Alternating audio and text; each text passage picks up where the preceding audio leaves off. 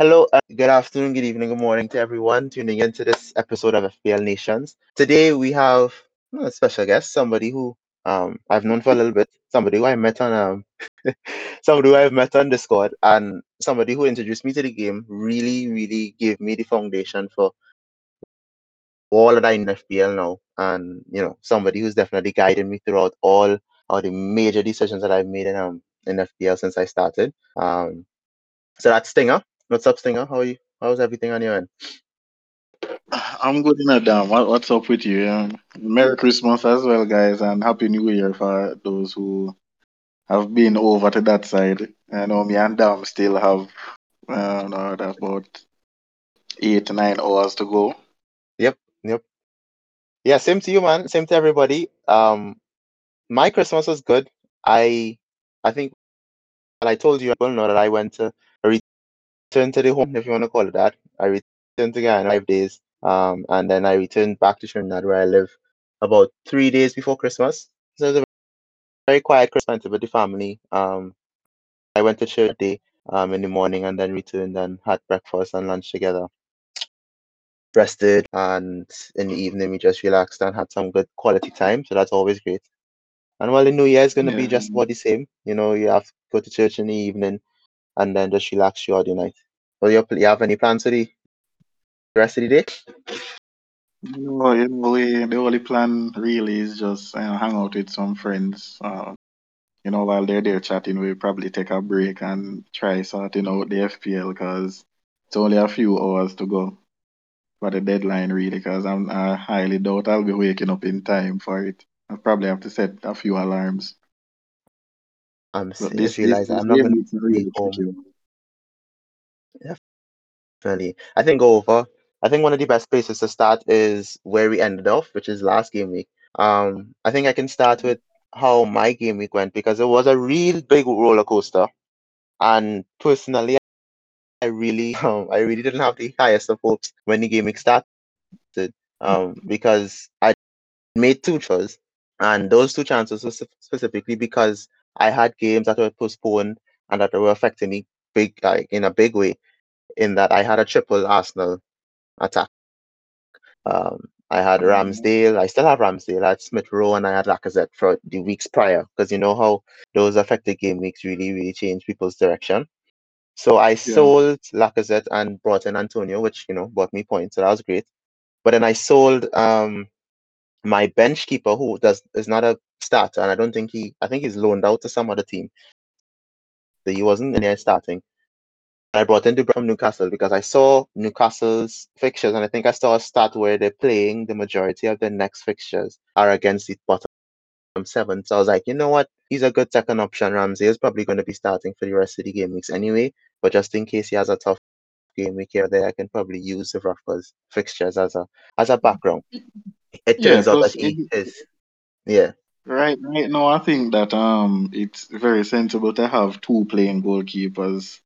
With how things are going, I don't think this is the best time to have like a 3.8 defender or a 4.5 midfielder. Unless it's probably like Brownhill, who's guaranteed a 2 point every week. But yeah, it's very sensible now to have 15 playable guys, where you know that if late fixture cancel or so on, they'll always sub in. So it was a good buy. Something similar happened to me a few weeks earlier when I brought in Guaita, only for Butland to take his game. Then I don't even know what happened to him, but he missed the following game as well. But it's really tough these days. But Dubravka, not a bad choice, because they, as you said, they would have Watford, Leeds, Everton, who are really fluctuating. Aston Villa, who's like a decent fixture, and West Ham, but then they have Brentford as well. So Dubravka, not a bad pick. It's just unfortunate what happened. I heard that they currently have a few COVID cases as well as injuries. So due to that, the following game week has been postponed for them as well. Yeah, that is definitely tough. And so I had to play the the last game week without a without a keeper. And then when the squads are released, I then found out that Livramento wasn't starting either, because he's one of my defenders that I haven't really been able to move out yet. I need to get him out, but you know, everything else fires all over the place. I haven't been able to attack him just as yet. So he didn't play. So that made me play the game week with 9 players. But with all that being said, I still was able to get 70 points, which was incredible. And that was mainly due to my midfield of Foden, Son, and Bowen getting all double digits returns, with Son with my captaincy ban, of course.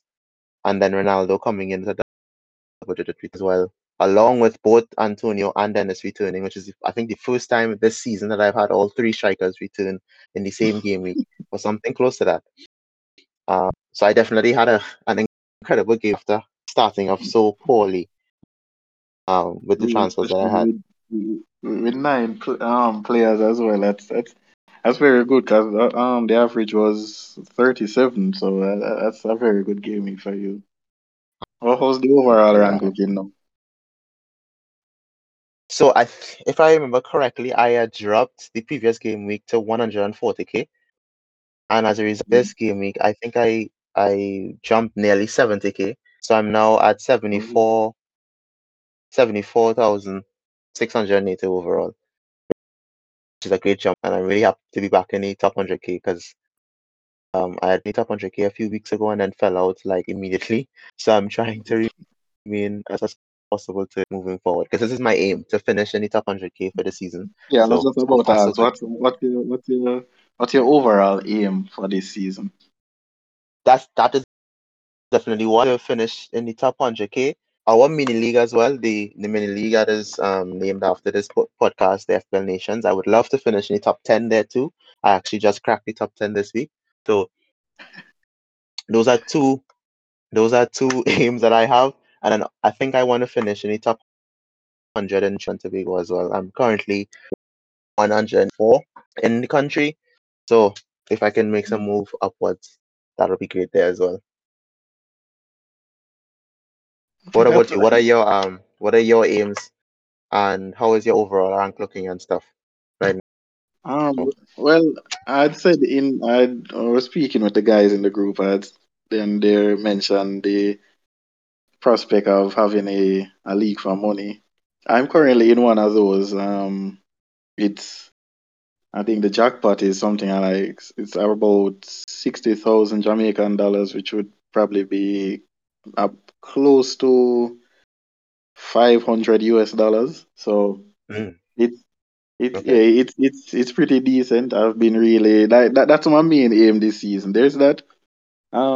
It's always good to be in the top 100k. I don't think I've ever finished in it. I think the highest was 100 and something or 200 and something thousand.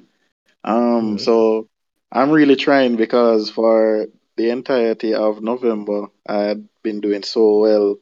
I got to about 54,000, and then the December form came in. All the postponements, bad transfers, bad captain picks. I found myself about 150,000. After this game week, because I had finished the game week with 55, I managed to make it back up to, I believe I'm just outside the top 100k. I'm at 106. Okay. I went with the safe captain choice of Cancelo, because I figured City would be guaranteed the clean sheet. I had captain Ronaldo the week before, and we know how that Newcastle game went. So I really couldn't bring myself to doing it 2 weeks in a row, when I knew that there were guaranteed points for Cancelo. I wasn't so sure about Foden, because you know how the ball fraud does it. Yep. So I just stuck by him. 6 points, which turned to 12, isn't bad. It worked out in the end, but it was an okay game week. I'm seeing quite a few green arrows, but I'm not sure, because even with our league, I really wanted to finish in the top 10, as like you, probably higher. I'd probably say top 5, but man, every week I go up in that league, the following week it's a red arrow. You know what I mean? Yeah. Some weeks I'll have a good game week and I'll still not move in this league because the competition here is it's really strong. You know, a lot of good guys in this league. For sure. I think one of the things we had noticed when we had just started was that every single league we were in, we would see a green arrow. And then there's the FPL Nations League where we had a red arrow, even though we overall had a green arrow. So it just goes regardless of how great of a game week you can have, and because of how at least the top half of this league is, you can literally see a red arrow, even though overall you see a green arrow. It's ridiculous. Mm-hmm. How tough this league. So I think at least it's good. At least it's good we can both say that we had arrows. One thing that I would say moving forward though is that I really need to continue trusting my decision, because in this climate and you have a lot of times where you make decisions and then you second guess yourself, and then you go back on it, and then you end up looking at the decision afterwards and realizing, you know, if I did what I originally planned, everything would have been better. But I guess now you have to leave some sort of room for COVID to do its thing, because we never know what's going to happen next. So we have to just continue reminding ourselves to stick to it until the last second, last 5 minutes, because you don't want to get yourself in a situation like last time where the thing crashed on people and people couldn't make transfers. That was really tough. Yeah, that was crazy. But looking over, I think individually now, performances that we saw from the last game week, if I can start on that, the positive side of the game week, I had a few positives because I had a lot of double-digit returns for me. Was the biggest one, I think, for me, Bowen, because Bowen is somebody that I had to put faith in, mainly to Callum, because Callum, you know, is a West Ham fan, so he has all the in. And he told me about 4 weeks ago that, you know, if it's anybody that should be looking like getting right now, it's Bowen, because of his runners and the amount of activity he adds to West Ham's game. That's obviously something he was able to tell me firsthand, because he is a literal season ticket holder at West Ham's stadium. So he's live and directed games, and he's watching all the games every single time he can. And he told me that, you know, he predicts that Bowen will be one of the highest point getters for West Ham, the highest point getter over this next couple game weeks, just because of the fixtures they have and the fact that he's been very, very involved attacking-wise for West Ham, and it paid off this week. I think he even returned last game as well. And he definitely saw, because I think looking at the game, he really, really bought that midfield, and he was involved in everything. He should have had a goal for himself too. So 14 points was really, really great to see, since I had to trust in the stats and the advice from Callum on that, because it really did pay off. That was definitely a highlight for me. You have any personally, any other you think you want to highlight? Well, we can. It's very tough for Leicester, but the Leicester game, it was a really, really good performance by them. As it relates to Liverpool, the game was really close. I expected more from Liverpool, to be honest. Mm-hmm. But Leicester just came, because I think everybody going into that game, they saw Leicester concede, was it 6 goals the week before to City? So yeah. Liverpool, who averages 2 goals a game or 2 point something goals a game, it was really looking that way. So for all those guys that kept on Salah, or for those who had Jota like myself, he was a serious candidacy for captain choice. But as I said, just decided to play it safe this week. Thank God for that. Yep. So a lot of guys. I know Lookman has been a personal favorite of yours since last year, and he has gotten in the past 2 game weeks. I think a lot of people are looking forward to them playing Norwich this week. But it's been postponed. They have who they're playing. Everton, and that's a little further down. So they actually got a fixture for this week, but Everton right now really tricky, because I know a lot of Guys are looking to bring in Calvert-Lewin, but he hasn't played for so long. He's Yeah. still a tricky one, but with two decent fixtures, they have Brighton and Leicester, who, you know, Leicester's second clean sheet of the season was that one against Liverpool, which is crazy. But Leicester usually tend to let in a goal or two, so I think a lot of people still be looking towards Calvert-Lewin for this upcoming game week. As relates to my team, Yeah. I really don't know what to tell you, man. It's we play well. Initially for probably the first 20 to 30 minutes of the game, Southampton were doing their thing. We were mostly sitting back and trying to hit them on the counter. Harry Winks has actually been a revelation since Kante has come in. He's kind of like the Fabregas in this system, because he should have had an assist that the goalers rule out. I'm not even getting into that one because I know a lot of people online who complain about that one. Very good Right. take by Kane and finish as well.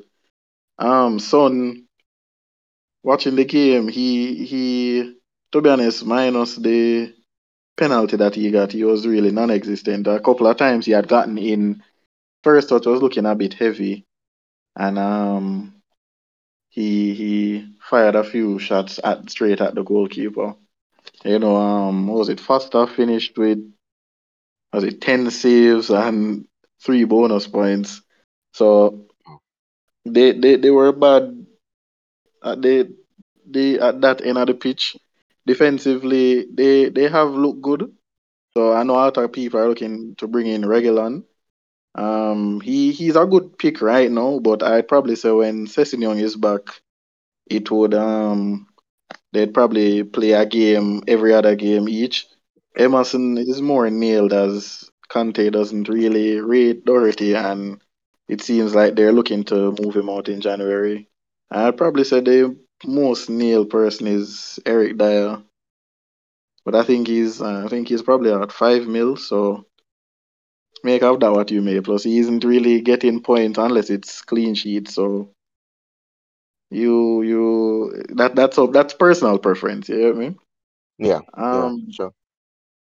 But Son and Kane, especially this following game week, we're playing Watford. I know it's like some stat where they say Son usually scores against teams in yellow. So plus he scored early against Watford this season with the free kick that just went straight in. So I'm expecting a goal from him this week, probably from Kane as well, and some involvement from Lucas Moura.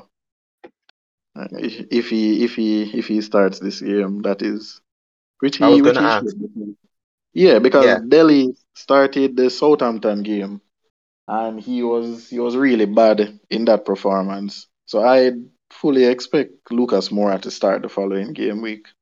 All right. Mm-hmm. I think with that same note of rotations, if I mention a little bit about City's lineups have mainly, and I think it speaks to people like Cancelo starting like every single game this season, has been affected by injuries and the odd jailbird we have on the team.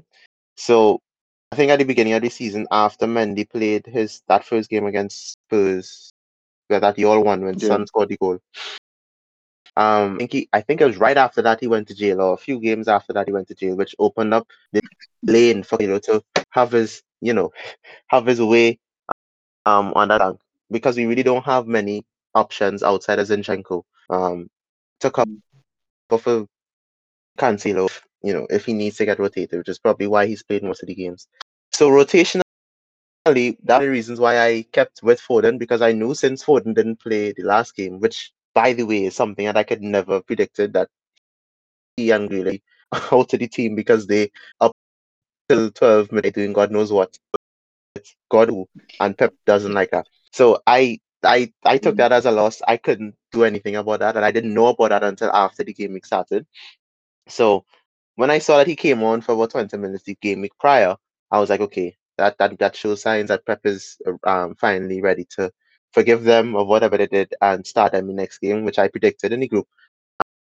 And lo and behold, Foden and Grealish started, and the inform still in, and Mara, our top goal scorer, bench. So just goes to show too that there's a very, very high risk and reward comes to City assets, especially in the midfield, because almost none of them are nailed, probably except if you name De Bruyne once he's 100% fit. And Foden is like the closest second, I would say, once he's fit as well, which is why I trusted him because of his price. And then I know that once he returns, he'll return. What's that? Do you think he starts this weekend against Arsenal? I think so. I think I would have said before, if it wasn't Arsenal, one of De Bruyne or the others would have gotten rotated just because of the closeness of the fixtures, and probably want him to get injured again. But the fact that it's Arsenal, and I just realized that it's Arsenal, means that Pep is going to look at it as an important game. And usually when it's big games like a Chelsea or Liverpool, Spurs, United, he usually has a core in the midfield of one of De Bruyne, Foden, Bernardo Silva, Gundogan, Rodri. At least 3 or 5 will start in a game like Chelsea, in a game like Arsenal, in a game like Liverpool. So I'm assuming, and I'm going to bank on that because it's an Arsenal game, and because it's a game that he's going to see as very important, especially since other teams are dropping points around us, and it's one of the biggest games we have since a while ago. He's going to start a very strong team, and he's going to look to make his intentions clear from the onset. So I do see both Foden and De Bruyne starting next game, which should be good for both. I saw him saying that they're in really good form right now, and this is probably the best they've been for a couple of years now. So right. I'm fully expecting a strong team from him. So I'm probably considering bringing in De Bruyne for this game because he's the one guy I'm certain will start. Probably him and Bernardo, but Bernardo and the points recently haven't been great. So I know De Bruyne will be in the mix of everything. So he's one that I'm currently looking at. Same, and I think.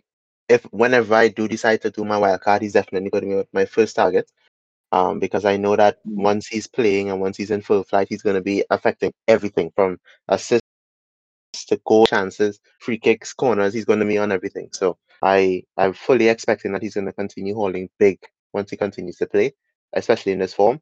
And that also, I'm glad he touched on Bernardo because as I told a few people in the group and column aside, Bernardo had a patch when he was returning those big hauls, and it was mainly due to lack of Foden and De Bruyne at the same time, which is the first time it always happened.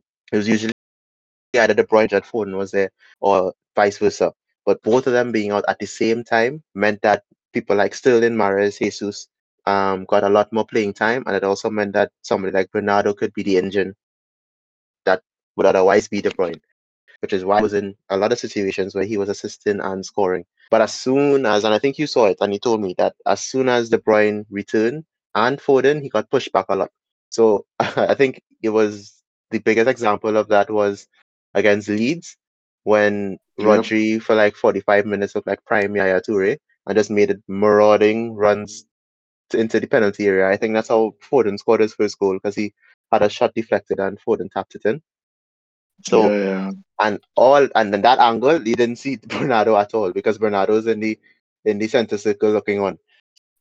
So it definitely showed that his role now is a lot deeper and he's going to be a lot box to box. So he will show up from time to time, but it's not going to be as consistent as those few game weeks that he had where he was consistently turning big. So that's definitely something for those City owners to note. If you can, I would recommend that you look to sell him at least moving forward because I don't think I can guarantee that he's going to get probably more than one return in the next 3 game weeks, if so much.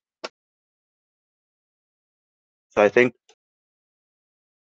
with that being said, and the fact that we're making mentions of this next game week, what are your plans for, now that we have announced that there's a double game week coming up in the next game, what are your plans in terms of attacking your transfers and your team? How you think it line up? Honestly, I'm thinking of using my first free hit chip for this week because going into this game week, my team currently it's made up of I know I have Jota and Trent. I also have a City triple, two United. I unfortunately I'm without Bowen, so he is definitely someone I'm looking to bring in for Gallagher. And Reece James also got injured last week, even though I had planned that after the Brighton fixture, I would have gotten rid of Reece James due to the fact that they have Liverpool, City, Spurs, and then they have two blanks. So I was planning to get rid of him for this week, but I actually without any Spurs assets besides Reguilón, and I think I actually wanted one for this game week, but with all these changes that I need to make, and I've double Arsenal on my bench, and I don't think I'll be putting any of them into my starting 11 because I actually don't think Arsenal will score in this fixture. To be honest, I haven't scored against City for a while now, for probably the last, I was like, 4 or 5 meetings. So I honestly have no hope for them. I'm not getting carried away with Arsenal's form. It's kind of what happened before they went to Anfield, and we know how that went. Right. So I actually am looking to free hit. I know a lot of people will be looking to triple up on West Ham players because they have Palace and Norwich. Hopefully the Norwich cases would have cleared up by then and they're able to play, because I know other people see Antonio or Bowen as a viable captaincy. Pick this upcoming game week, and I don't know, the City, the Chelsea, Liverpool fixture is very tricky, which can really go either way. Chelsea have been really out of form lately, and they'll be without James, and they had already been without Chilwell. Kante is back now, so it shores up the defense a bit, but they've still not really looked good, because even in the Brighton game, I believe they should have lost that game. I heard so. I really did hear so. Yeah, Brighton really wasteful, as they usually are, you know, the XG gods themselves. Yes. Yep. So their football is played on paper, you know. But I honestly don't really want to take the risk. But I'd still leave in Trent for this game week. But I don't know, man. It's very tricky, and the deadline is closing in on me fast. I also have two United players in De Gea and Ronaldo, who I probably look to get out for this game week, just because Wolves have been one of the best defensive teams in the league, and when teams sit back against United, it's very hard for them to break them down. I think, you know, probably De Gea would probably keep a clean sheet because Wolves haven't been good in the final third. But at the same time, you know, most people would look to target a goalkeeper with two fixtures, especially two semi-decent fixtures like West Ham. So, no, man, I think I'd probably activate the free hit tonight before the price raises come in. Bring in a few players, especially those that I know their price will raise later tonight. I'd get in those, set a few alarms for the morning and do that. Or probably after all the New Year celebrations later on, I just get into that. Because I've already did a quick draft. So I'll probably do that later on. How about you? You looking to use any chips or just spending points? I think I'm in both with the free hits. Because I have. So let me tell you what I have. I sold Jota and Salah or Arsenal, which thankfully will. So I don't have the Liverpool triple or double. I just have Trent. So I probably would just trust Trent in that Chelsea Liverpool game. But outside of that, Dubravka's fixture was just postponed, so he's not playing again. And I have Ramsdale against City, so I don't think I want to start Ramsdale for that game. Then I have Liverpool, Gallagher, who both are probably not going to play next week anyway, so I definitely need to get rid of those. I have a Rudiger who's playing against Liverpool. I'm not too sure if I want to start him. Then I have a Smith Rowe who also is against City. I don't think I want to start him either. A Dennis against Tottenham, that's also iffy. So I have a few players here that I don't think spending points makes sense this week, especially with the double game available. The great thing though is that I have Bowen and Antonio already. I bought them in for the last game week, so I don't have that to worry about. And I also have Son, who I wanted to have going forward. So I think free hitting would see me bringing in a keeper, probably Fabianski, as he mentioned, from West Ham with his two fixtures. I'm probably going to look to bring in Reguilón as well, as you have him. Just to at least switch out Livramento and get rid of that, and also probably would use him in my main team going forward, because I need to get that Livramento pick. And I also might look to bring in somebody like Rafinha, or probably somebody else to replace Gallagher. And definitely, I think we were going to mention him, Calvert-Lewin, a striking option, because Everton also have a double game week. Calvert-Lewin is back. He's back in training and is as close to fully fit as he can be. So I think I'm going to go with those possible transfers, and some more. Probably I have to do a little more research on it just to see if there's any more options I have. I think I'm also going to trust my City double in Diaz and Foden, because I think Diaz is nailed to start, and I believe Foden's also going to start, and those two can be in on one City dominate the game, which I fully expect. So that should be a great prospect for some points forward. So yeah, Antonio, DCL. There's one more person that I wanted. Who was that? Tony, right? Because Brentford is the other team with the double gaming. So double game, so even though I have Ronaldo, I have a lot of funds there to use. Yeah, they haven't played for a while though. So are you? But I think for that price and two fixtures, I guess you're probably have the same mindset like me and most that think that he should at least grab one goal in these two fixtures. And then for his price, I think that risk is very easy to make, because it's just what the 6.7. I don't know what his price is now, but he's definitely going to be worth that move if it is. He can save money and put it elsewhere, and he plays two fixtures. I think it makes sense, especially since it's a free hit. It's not something that you're going to stick with going forward. So yeah, I think I'll take that risk. And then too, because he's paying for a Brentford tie that doesn't have, I think Mbeumo is still out. He's definitely going to be the focal point attacking wise. So at least I know that if they do get it in attacking wise, it's going to involve Tony in some capacity. I'm hoping that it's a goal, but it can also be an assist. And if that's the case, then we can look in at him getting at least one or two returns in these two game weeks.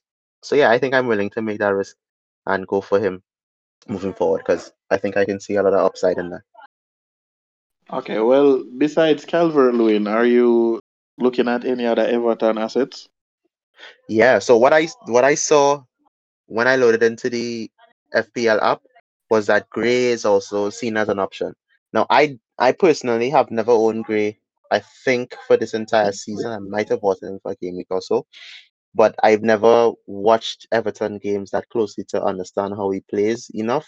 I don't know if you have any more information or insight on him, but I think I've seen a lot of people interested in bringing him in as one of those differential options, especially with the fixtures that Everton play.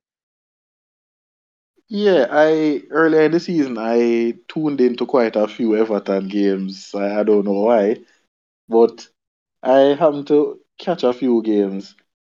To be honest, I was a Doucouré owner at the beginning of the season because he really made them tick when I watched them. Plus, he made out of late runs into the box. So when Calvert and Richarlison would be holding off the strike, the defenders, he would usually get into some very good decisions, in some very good positions, the Corey that is. And he chipped in with a few goals and assists. I remember there was one at Old Trafford and a few others earlier in the season, like Burnley game and so on. I know Townsend takes the set pieces, the wide free kicks and so on, since Dini has fallen out of favour. The outball, though, majority of times would usually be Demari Gray. He is always in space, so whenever they get it on the counter-attack, they'd usually look to Demari Gray, and then the rest of the team would get up to assist him. And he's a pretty decent 1v1 dribbler, so he does well. At times, though, his shooting is a bit off, but he always gets into good positions, though. I'll give him that. So he is one to look at. I'm actually looking at either him or Decore for the double game week, along with Calvert-Lewin. I'm not so sure about any Everton defenders. I don't know. It's a very tricky one. We'll see how it goes. Yep. I don't think I passed my mind on any Everton defenders either. Let me just take a look at these fixtures as I have it right. So it's Brighton and Leicester. I think we had touched on earlier with Leicester's situation. Do you know the latest on Maddison as well? Because I know a lot of people had looked to Maddison, especially for that Norwich game that was postponed. But he's in a rich form of late. I think Brendan Rodgers had come out and said something along the lines of Maddison is fine. I think I saw that somewhere on Reddit a few days after the Liverpool game. Right. Okay. So, he would be a good asset, yes, because I highly doubt Everton would be keeping any clean sheet for the two games.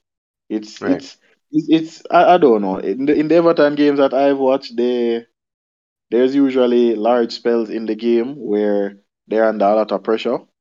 Because I remember even watching them play against Burnley, and Everton had the large share of possession, and then Burnley just kept hitting them on the counter, but Burnley had the better chances, and then Burnley scored first. And then Everton just hit them with three in 10 minutes.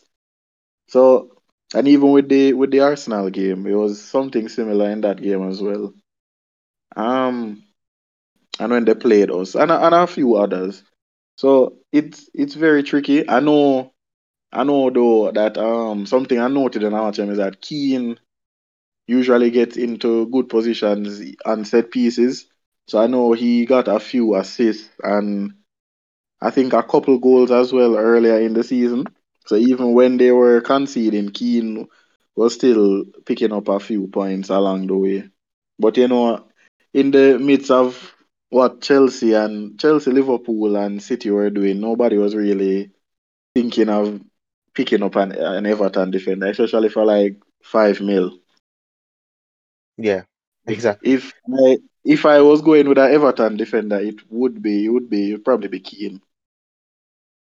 Okay, that is interesting. Because looking at the defenders now, a lot of people would say that we should definitely be looking at replacements moving forward, even after this double game week for Chelsea defenders, especially since now I can't remember the last time they've kept a clean sheet. Especially as a Chelsea owner, I've been getting a lot of 2-pointers lately, and it's been very, very. And there have been games where they deserve to concede. It's not a case of they've been conceding goals that way that you would never expect or be against the run of play. They've been against teams that have been attacking and looking very, very threatening. I think you mentioned that Brighton should have won the game they played against Chelsea. I didn't watch the game, but I heard through the comments that Brighton were dominating as they usually do in games like that. And the goal that they got, even though it was literally just a crossing, and Welbeck, I surprised me with that jump. It was coming. And outside of that, the Leeds game, Leeds went out and attacked them, and they were able to score more than once. They got a little blessed there with Rudiger's antics in the block box and got two penalties. But you're seeing it now where teams are no longer viewing Chelsea as this defensive fortress. And I think also due to the injuries that they're having, and now with James most recently, I think Chelsea are beginning to show a lot more cracks defensively than before. Yeah, I think that really came down to the midfield duo as well. The loss of Kovacic and Kante was really affecting them heavily. The loss of Chilwell, because Alonso is a bit of a liability defensively. I've heard that. Yeah, so it's been really tough for them. As I said, I was looking to get rid of my Chelsea asset going forward until I see some more form from them. Then I'd probably look to bring in one, and probably Mount as well, because Mount is usually at the center of whatever Chelsea do. So yep, if there's any Chelsea asset I'd bring in now, it's probably Mount.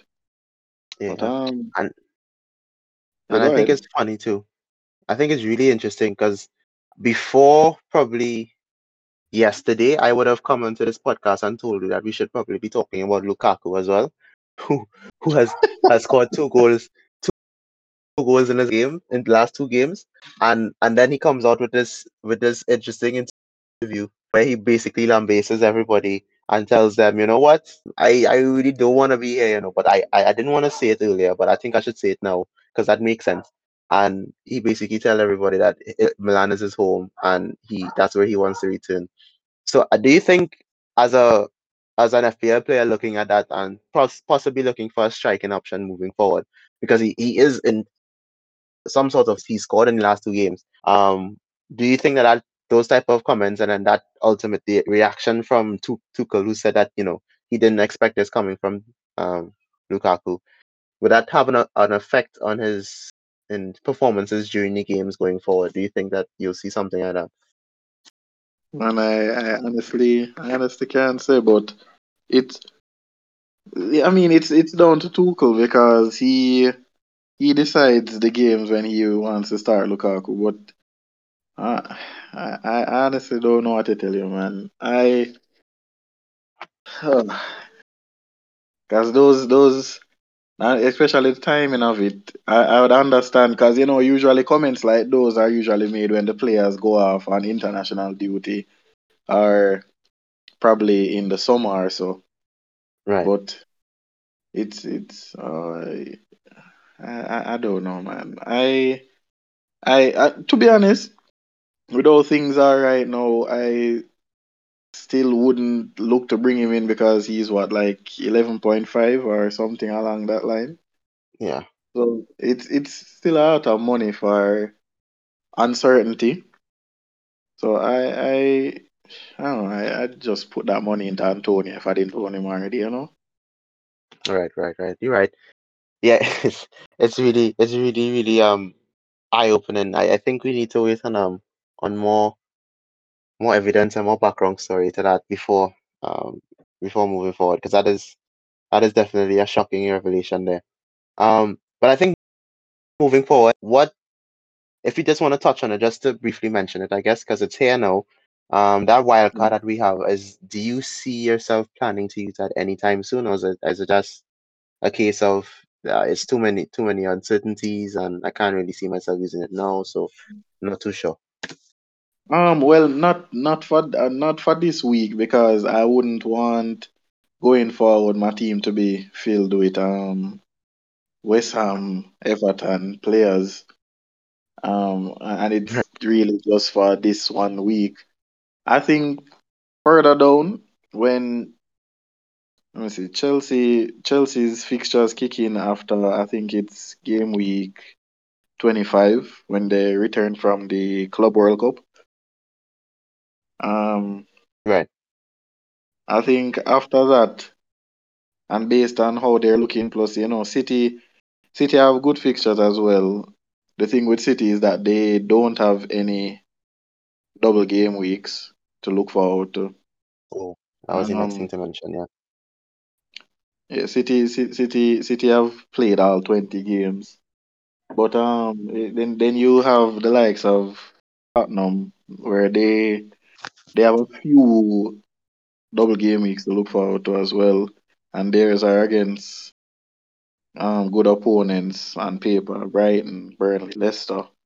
So I think when the next double game week comes around or so, or if a lot of games get postponed again, then at that point in time I'd look into it. But it would have to be an instance where after that game week where I use it, it would be a team that I wouldn't. The following game week would come, and if there are no COVID cases or injuries, I probably wouldn't even have to make a change. You get me? Right, I get you.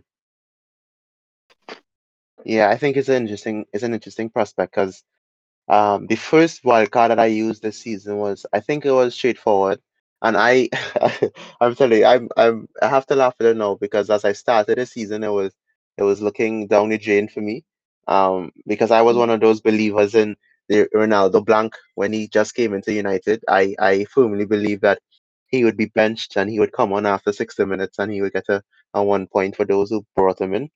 And he ended up scoring 2 goals and completely obliterating my ranking for that week. And then I captained Antonio that same week, who got a red card. So it was an amazing time.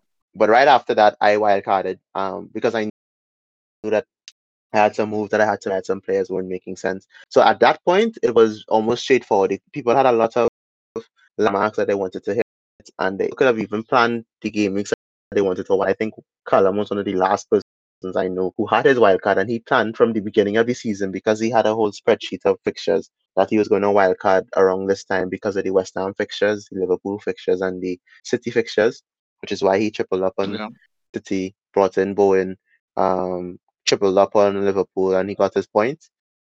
But as you said, unless the situation presents itself, it's a do or die situation. I don't think I will be personally using my wildcard anytime soon either.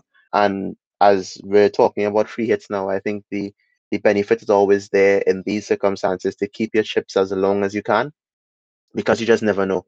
Thankfully, the FPL gods above blessed us with another free hit, so we definitely can benefit from planning ahead of those. But it's definitely beneficial, I think, to use as what you can and work with the team that you have before just obliterating it and putting in a wild card, because you don't want the case of, as you said, you have a wild card and then the immediate game week after you have like 10, or let's not say 10, 6 players that you don't want to be playing, and then you have a case where 3 of them have to start and you really don't know if you can get points from any of them. So I guess that's the same for me. I'm probably going to be as cautious as ever with that next wild card because I know it can be a do or die situation going forward. Also, lastly, do you have any teams that you would recommend to players, FPL players, that you need to target moving forward? So I think we touched on Spurs nice fixtures, especially with a double game week. City don't have any double game week, so you might need to just be aware of those moving forward if you have a triple up on them, that they won't have any double game weeks coming time soon. Are there any other fixtures or any other presentable fixtures that you think players should really focus in on moving forward? Like get West Ham, as you mentioned, or get Spurs players. Any other teams like that? I like Brighton's fixtures coming up. They have a good run up until game week 29 when they play Liverpool and then Man City. But leading up to that, they have Everton, Palace, Leicester, Watford, Burnley, Villa, and Newcastle. So I was honestly thinking about looking at someone like, I know it's kind of a meme, but Marpey. And I also like the look of Cucurella. as someone who follows Barcelona as well, he's someone that I really liked from he was in our academy. So it's good to see him doing well in the Prem with Brighton. So he's also someone I was looking at.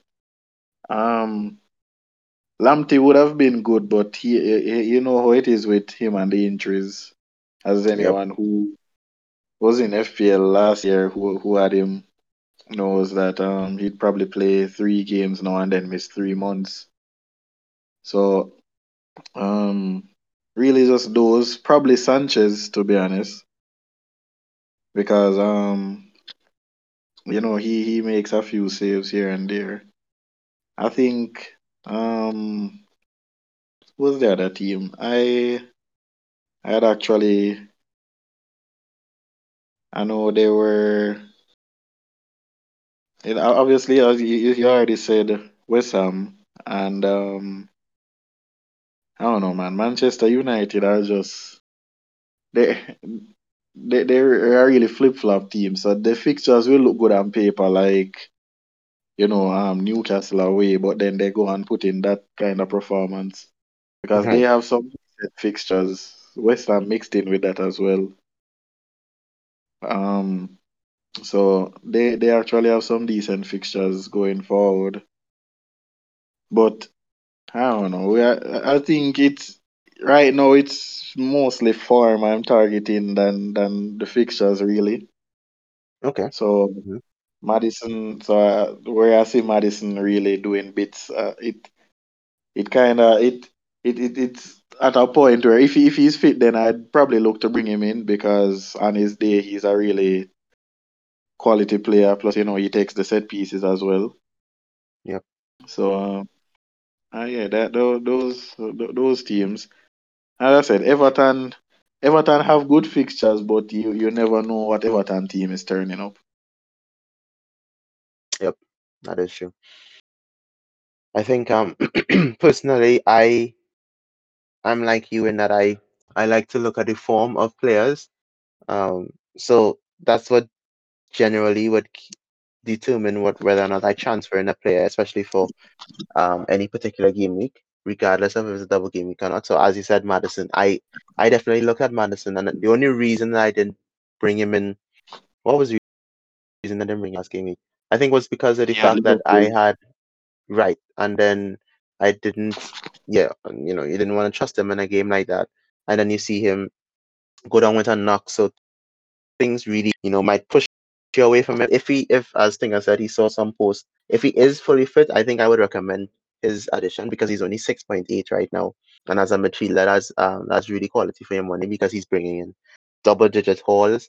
He's a goal-scoring threat. He's an assist threat, and as he said, he's sunset pieces. So his likelihood of returning is very, very high. He's similar to what Jack Grealish was for Aston Villa, in that he's really the engine of that midfield, controlling what the attackers do. And I think off of that, the attackers do well. So you see people like Lookman now have really improved because Maddison is really starting to find them in the better areas, Ian Nacho as well. So I think moving forward, he's definitely an option once Leicester get a team closer to what their fully fit team would look like. I think moving forward, Leicester assets would be very, very key. There was one more thing that I wanted to touch on. Yeah. As we are heading January, we have this thing that we now have to deal with called AFCON. And as a result, players like Sal, Mendy, you have a whole host of players, Ian Nacho, the list goes on, who will be going to the AFCON championship and leave a lot of holes in many FPL teams, especially with the departure. So you're going to have a lot of people. I think is more than nearly 3/4 of the entire population of FPL are going to have one player less. What options do you think exist to replace him immediately for those who are looking for a replacement, especially if you don't want to just leave him on the bench? What do you think Salah? That's option to go about? Salah, yeah. I think it... I think the smartest option would just be to move to Jota because Liverpool are still going to play really well.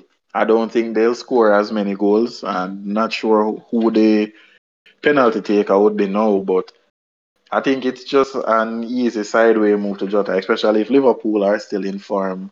I'd go with him if I didn't have him already. But he also brought up Iheanacho, and I was thinking, because I think I saw recently that Vardy would be out for a few weeks. So if that's the case, and when do the players leave? It's after this following game week? I think so, yeah, because I think they got an extension on when they can release the players, the club. So I think it's after this game week. Yeah, so that would probably make Patson Daka, the striker from Leicester, it would probably make him a very feasible option. You know, unless they plan to put Lookman up top. I'm not sure how Brendan plans to sort out that one, but he would be a viable option as well. Mm. But yeah, I think I was looking at bringing in somebody like Jota, because I was in with him, and I never liked tripling up on Liverpool players or players in general. It's just a personal thing that I never like to do. There's so many opportunities for good, but there's also so many opportunities for bad. And then, I had him when I had Salah, and he returned, but I just fluctuated in and out with him. So I think I will bring him back in now that he and it's not only Salah and Mane too from Liverpool will be leaving. So attacking wise, I think they'll be heavily dependent on Jota. So I think his addition would be key to replace Salah. And I think probably like for terms of the midfield position and price wise, be Kevin De Bruyne. I think we touched on him already. If Kevin De Bruyne can stay healthy, and that's just my thing as a City fan, I just know that once De Bruyne plays, he's going to get better. That's just how he is. But he just needs to, once he stays fit and he's playing consistently, which he will get as the time progresses. He'll have a lot more fixtures to go as Champions League and stuff returns. He will continue to get better. So I think like for like, I would go Kevin De Bruyne straight out the bat once I can guarantee that he's 100% fit. Yeah, I think that's one good. Like for like move in terms of price. As I believe De Bruyne is 11.9 or so. So yeah, it'll just be a good straight swap. Right. So yeah, I think what to this game week here. It's gonna be an one. I'm hoping, praying that if I at least stay in the 100K, that'll be a nice New Year's present. I wouldn't lie. And this double game presents opportunities for big points moving forward. So yeah, just as we close, anything else that you wanted to mention just before we wrap up things for today? I think I've gotten everything in. It's been a good experience featuring on the podcast as well, I must say. Hopefully. Yeah, because from the beginning, I had planned to be involved, but man, you know how life is. A lot of things have been coming up, so I wasn't able to make time. But hopefully, going forward, I can try to feature on a few more. Yeah, man. I think it'll be only great things if you can come back on. So we'll definitely be looking out for that opportunity. But yeah, so for all those who made it to the end of the podcast, thank you very much for featuring and listening in. For those interested in joining in, please don't hesitate to message me or Callum. We'll be very, very grateful to have you, have your inputs, have your opinions, because this is a conversation as much as it is a podcast. We just love to engage in FPL talk. And for all those who are new, please share, like it, subscribe if you're new. Share it to all your friends who play FPL, even those who are interested in starting. This is a great tool for those who are interested in just getting the bare minimum tips. And moving forward, hopefully this can help them get those greeners in the game weeks. So with all that being said, we thank you. And we hope to see you back here next week. Same time, same place. Bye, guys. Thanks. Later.